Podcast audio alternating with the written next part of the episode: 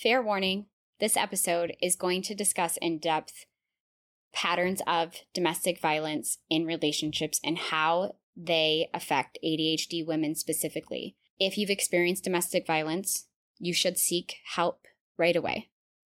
Contact your local YWCA or contact your local authorities and reach out for help. This episode could contain triggers for those recovering from domestic violence abuse, and I do advise you to be cautious when listening. Hey guys, this is Lacy Estelle, and this is an ADD Woman podcast, episode 15. And today we're going to talk about ADHD and toxic relationship patterns. Now, this is something that I've been wanting to talk about for a while. I mentioned it in some previous episodes, uh, briefly, just kind of talking about how eventually I'd get around to discussing this more in depth. But it's been something that's really been weighing on my mind. I actually get emails from women all the time with questions about, you know, their husbands or themselves, their own struggle with these sort of things. So I think it's really important. So let's lay it all out there and let's talk about it. Welcome to an ADD Woman podcast. I'm your host, Lacy Estelle writer of all things about ADHD parenting and being an ADHD mother on Mothering the Storm with Lacy Estelle at lacyestelle.com. Here on an ADD Woman podcast, we're going to switch it up and talk about all things to do with ADHD as an adult woman and how we deal with it. Now, you might be thinking, ADHD, women don't really have that. Actually, we do. We've all just been doing such a great job for years of masking it. So, Let's dive in. Let's talk about everything that our ADHD touches in our lives. And when I say everything, I mean everything. There is not one thing when you have ADHD that it doesn't affect.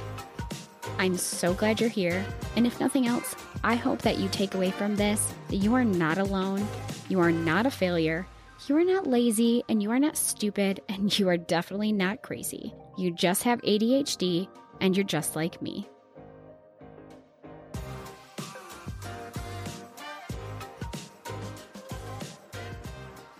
Now, the first thing I want to mention to you guys is something I did mention at the end of the last episode, and that is I am now offering a mentorship program. Now, this is not your run of the mill coaching program. Uh, for most ADHD people, I, I am not, uh, I'm not the type of person that, as much as I pride myself on being a great cheerleader for people, I am not usually the best person to be an accountability partner because I err on the side of being really merciful and forgiving because of the fact that I have ADHD and I know how hard it is to stick to consistent constraints. So this is not coaching. What this will be is a mentorship program to help you work through the emotional side of ADHD that you feel like is possibly holding you back. Now, whether it's holding you back because of, you know, your avoidance for certain things or because of your perceived rejection for certain things or because, you know, you yourself end up stuck in bad relationship patterns.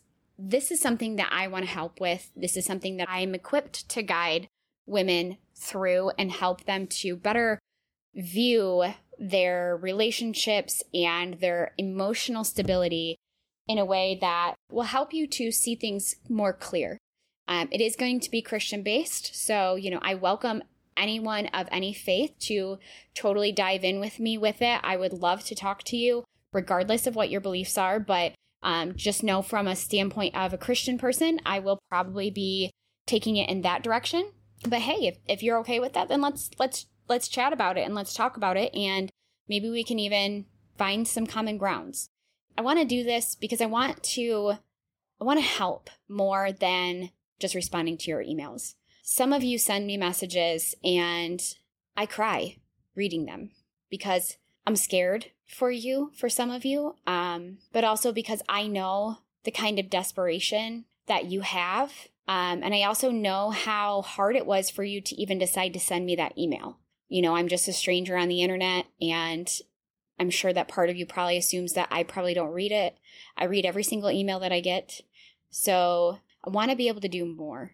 Um, and I, I don't always have a lot of time, but I think that this is one way that I could offer more to those of you that really feel like you need somebody to just at least come alongside you and help you to draw the lines for you. Where does your ADHD end? At what point is some of your perceived viewpoints of how things are going in your life have specifically to do with your mental health and how many of them are totally something that is something out of your realm of control that you actually may need to break away from. That's that. Let's get into the episode.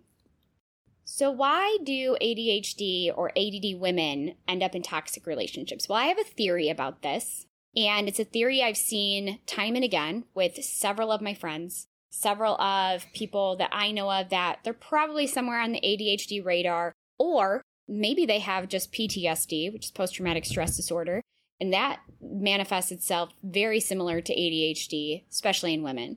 Maybe they have both. So, one way or another, I have a theory. Now, I'm not a scientist, I'm not a doctor. I say it every episode. So, this theory is based on some research that I've found, studies that I've done, and also my own personal experience when I actually take a moment to look back and look at my pattern. If you didn't listen to my story I have a part one and a part two of my story, and I go into full detail about everything that I went through in my 20s and breaking away from toxic relationships, um, mainly with my ex husband. But then also, you know, I got another relationship. I thought that I had figured out what I knew I didn't want. So I found somebody that was everything that I knew I didn't want. And and then that didn't work out either because I still had some misperceptions of what a good, healthy relationship looked like. And also, I still ignored a lot of red, red flags. Well, why did I do that? Why do we as women, especially women with ADHD, end up in these toxic relationships? So, first of all, we're working with a dopamine deficit. Okay, so we have a lack of dopamine in our brain. Sometimes it comes out to where we seem more depressed than other people, but ultimately, that dopamine and the norepinephrine and all the other chemicals that are bouncing around in our brain that we just don't really produce enough of they are, well, because they're at a deficit, we are usually doing things in an effort to seek them. This is why ADHD people gear themselves more towards interest-based learning. They, you know, want to only spend dedicated time on stuff that makes them, you know, keeps them interested, keeps them engaged, that they like. And why is that? Well, it makes us look like we're lazy because we can't just apply ourselves to everything else. But it's because we don't regulate our dopamine stores as well as our neurotypical peers. And so because of that, we can't just, you know, pick something and say, okay, I'm going to make this create dopamine for me so that I can work on it. It, it literally doesn't work that way. Our brains actually shut off on us uh, there have been brain studies. Now, I am a I am a big proponent. I really like Dr. Daniel Amen, and I know that some of his um, techniques can vary uh, as far as how people view them. But me personally, I think it's just smart that if you're going to be a neuropsychiatrist, that you look at the brain. You know, if you're a psychiatrist and you're just prescribing medication based on symptoms, sometimes people don't have the things that their symptoms present with. So, why we don't look at the organ more often that is actually causing the issue baffles me. So, I really do like his research because he looks at the brain and he looks at the brain patterns and sees what the brain is doing and how the activity in the brain looks based on how the symptoms are presenting in one specific person. So, all that to say, we have a dopamine deficiency, we have norepinephrine deficiency. So, Generally, we are geared towards things that give us satisfaction, that are interest us. How that plays into a relationship? Well, the beginning of a relationship is full of a ton of chemicals. Such an abundant amount of dopamine is released in just those first three to six weeks that a lot of us, especially those of us who have ADHD, are prone to feeling elated, euphoric, like we're on top of the world. And I know that if you're listening to this and you've experienced any sort of relationship where you felt like, oh my gosh, me and this person, we just click. We're so right for each other. We're so perfect. This is so perfect. He finishes my sentences. You know, I think of Anna and Elsa. Anna is such the typical girl with PTSD from being a kid and then probably a little bit of ADD. if I had to analyze her as a character, right? And she gets so excited to just not be alone anymore. Somebody that is going to accept her and she falls for Hans. And throughout that, you know, she says, she clearly says stuff about the relationship that's not actually happening, right? She says, we finish each other's. And then she fills that in and says sandwiches. And he says, that's what I was going to say, which we all know he was probably going to say sentences, right? But it just goes to show how those um, chemicals, especially in an ADHD brain where we lack those a lot. So we get into a relationship, we have this abundant amount of chemicals and dopamine, and all of a sudden, bam, we're like, this is amazing. I think I could just, you know, I don't know, run a marathon. I could do anything. I could be bulletproof. This this person will never hurt me. And obviously, that's a misperception. Now, if you're listening to this and you're thinking, "Well, but the person that I'm with is is really great." Good. I I hope so. I hope that whoever it is that you're with that you're thinking about while you're listening to this podcast that you know they don't have any red flags and there isn't anything that you know you're seeing going in and you're like uh, well i'm just going to kind of ignore that and pretend i don't really see it because there's another movie that i feel gets it right especially for those of us with adhd one because we have this dopamine deficiency we are constantly chasing dopamine so when we get in a relationship we're like oh my gosh it just feels so good everything feels so great in a toxic relationship, the beginning of the relationship is even more, I would say, like tenfold, threefold. It's a lot more of that love hormone response.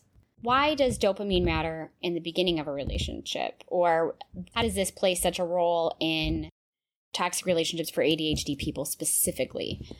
This is because when you get into a relationship with a man who is who has very unhealthy relationship boundaries and expectations, which is really putting it lightly because some DV aggressors go on to murder their victims and that can be extremely scary.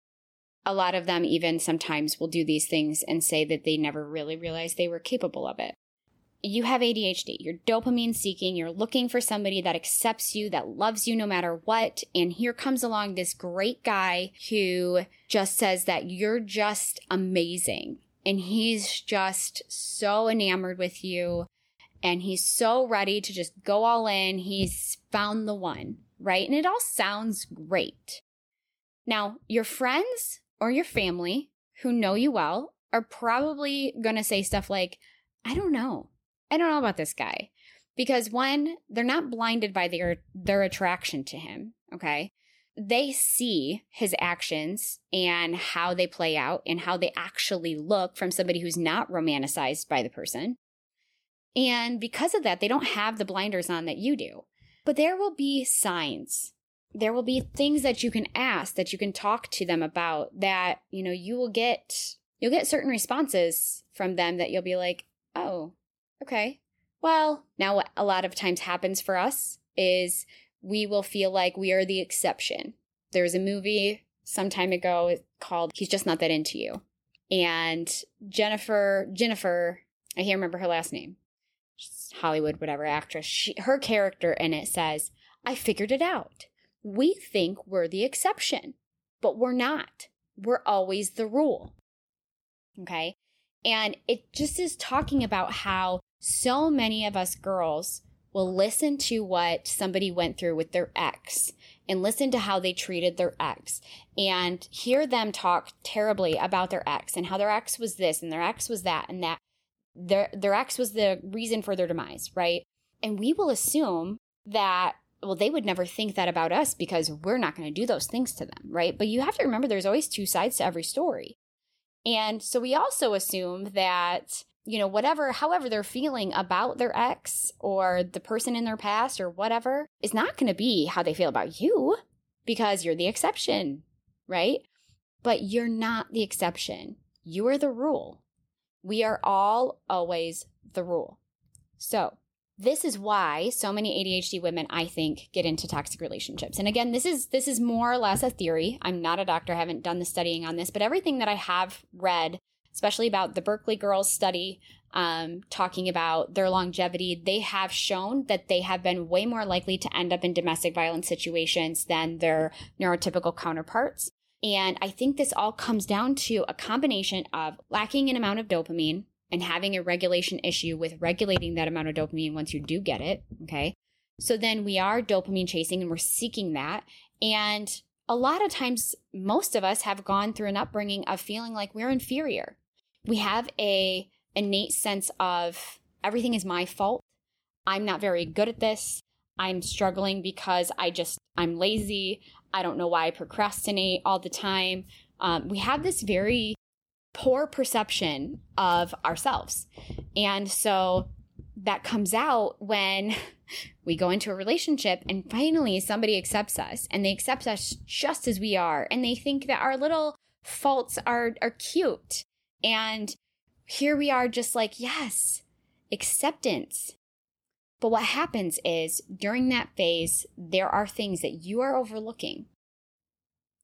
And there are things that you're not listening to. And what ends up happening is that person draws you in and like a fish at the end of a hook, they bait you, they pull you in with this promise of, I'm going to love you, I'm going to love you, I'm going to love you. And then all of a sudden you realize you're caught and they flip it on you and they trap you and they start saying things to you like, well, you know, it's, you know, you told me that you struggled to get stuff done, but I didn't know it was this bad. Or they say stuff like, you know, you always, you always act like this. Or you clearly must not love me because you said that or you did this or you did that. Or my favorite is when they really prey on your ADHD tendencies. Now, what I've also found is that when you are being gaslighted, okay, and if you don't know what gaslighting means, it means when somebody is trying to convince you to second guess your own thoughts. That's the most simplest version of it. It's when you point at something and you say, oh, it looks like there's a stain over there on the carpet. And the person you're with says, there's no stain. And you're like, no, I'm, I'm pretty sure I, I see a stain. Do you know where that came from? There's no stain there. I don't know what you're talking about. There's no stain. They do these types of things to you over and over again, enough to where you start to second guess all of your decisions. You start to second guess all of your opinions, all of the things that you know about yourself. You start to go, wait a second, I don't, okay, maybe I don't see that stain. Maybe Maybe it's just a trick of the light or something. Sometimes something as simple as that they will actually attack you for. Why are you always complaining about how the house looks? And you're like, wait a second. All I said was something about a stain. And they're like, yeah, well, you know, you say that and you stomp around here. And you don't do crap. You know, you don't you don't do the dishes often enough or you don't sweep. It's not when was the last time you vacuumed anyways? And all of a sudden, it goes from being about something that really wasn't a problem to being about you and your faults and the things wrong with you. Now, what happens at the end of this cycle is you will apologize for things you don't even know why you're apologizing for because you're just thinking, well, I, I just want to resolve this. I just want this to stop happening. I don't want to be fighting anymore. I don't, I don't want to fight. And when you resolve it, the person will usually say, you know, they may be a little passive aggressive with you at first, and then eventually they may say, you know, I'm so sorry. And, you know, what they always say is it's always a backhanded apology. And I say always, there are several different types of abusers out there. Some of them are much more methodical and they don't, it's not as overt to see from an outsider's perspective because it's very subtle. But they will usually say some sort of backhanded apology. I'm so sorry, but I really need for you to, you know, help more around the house. Seems like an okay enough statement to make, right? They're sorry for what they said, but they still need something from you. Right. But the problem is, is with these relationships is these people are preying on the fact that they know you will run to please and you'll run to please. Why do you run to please them? Why do we err on the side of being people pleasers? It's, it's back to that dopamine thing that I was talking about where we have a lack of dopamine. So, what we are always chasing in a toxic relationship is the high that we had at the beginning of the relationship. We just want to get it back to good. Now, sometimes your toxic relationship won't flip its switch for a year, two years. Sometimes it's as soon as you get married. You get married, and all of a sudden, the person you're with is totally not the person you thought you were engaged to for two years, and you are shocked. Okay. But it's also a matter of rejection sensitivity dysphoria. Now, I have another theory that women who have ADHD experience rejection sensitivity dysphoria worse than our male counterparts. Why is that? Because we as women are very touchy feely. We err on the side of our feelings, where yes, men have feelings too. I totally get that. But men, a lot of times, their brain is wired to allow for them to have feelings and then sometimes, or at least most of the time, as long as they haven't had too much trauma in their life, they can have their feelings and still think logically. Where we as women, a lot of times, if we have strong emotions towards something, we're going to be like, ugh, that's painful. I don't want to do that anymore. I don't want to feel that. So, what do we do? We err on the side of what makes us feel okay. And that means that we're going to be constantly chasing this pleasing of this person that is unpleasable. So, what you'll also find is once you're stuck in this relationship, it becomes really, really hard to get out because you leave and that dopamine is gone. And then when you leave, you're like, ah. And here's what also happens. Because they gaslight you for so long and they made you second guess your your choices and your decisions and your opinions about everything and how you're going to do with deal with things. And, and what they actually did to you by doing that is they they took a chisel and a and a hammer and they just chipped away a little bit at a time at the small amount of self-esteem that you did have. And they chipped away and they chipped away and they chipped away. And, and then when you leave you're left asking yourself like well can i really do this? Can i really make it can i really start over? Will i ever find somebody who will love me through all of those faults that i clearly have? Because that's what that relationship will capitalize on. It will totally exploit all of your faults. So how do we move towards correcting this? Now this is going to be a series. I'm going to talk about this more in depth. So this is the first episode on why ADHD women end up in toxic relationships, my theories as to why, how the patterns play out. And I think the next episode, I'm going to get more into what we can do about it or how to recognize it while it's happening to us or before it happens. I mean, because most of us come out of one relationship and we're like, I'm never doing that again, right? But a lot of times we don't always know what went wrong or what we missed, right? I want us to discuss you know, why this happens and then why we end up trapped and why it's so hard for ADHD women to get back out of these relationships. There's a lot of reasons for that. Part of it is their support system. The other part of it is there is a disconnect between how much fault they have to blame themselves for and how much, you know, the other person is actually causing the problems. Because we have ADHD, we're so prone to self blaming ourselves because we're used to our entire lives having been told, you know, we're lazy or we procrastinate, we just don't apply ourselves, we don't care. And what a lot of abusers will do is they'll also capitalize on that. It preys on our want to not necessarily just please, because that's part of it. And I know I just talked about that, where, you know, we are innate people pleasers, but it also preys on our, we don't want to be seen as the person that we know that we're not. That is going to wrap up this episode of an ADD Woman podcast. What did you think? How do you feel? I would love to hear from you. And if any of the things I just said are of interest to you, I'd strongly recommend that you check out the blog, which is hosted at lacyestelle.com. On there, I talk about all things ADHD parenting when you're an adult with ADHD as well, and how to deal with it. I'd love to hear your thoughts, love to hear what you think, and I'll be talking to you guys soon.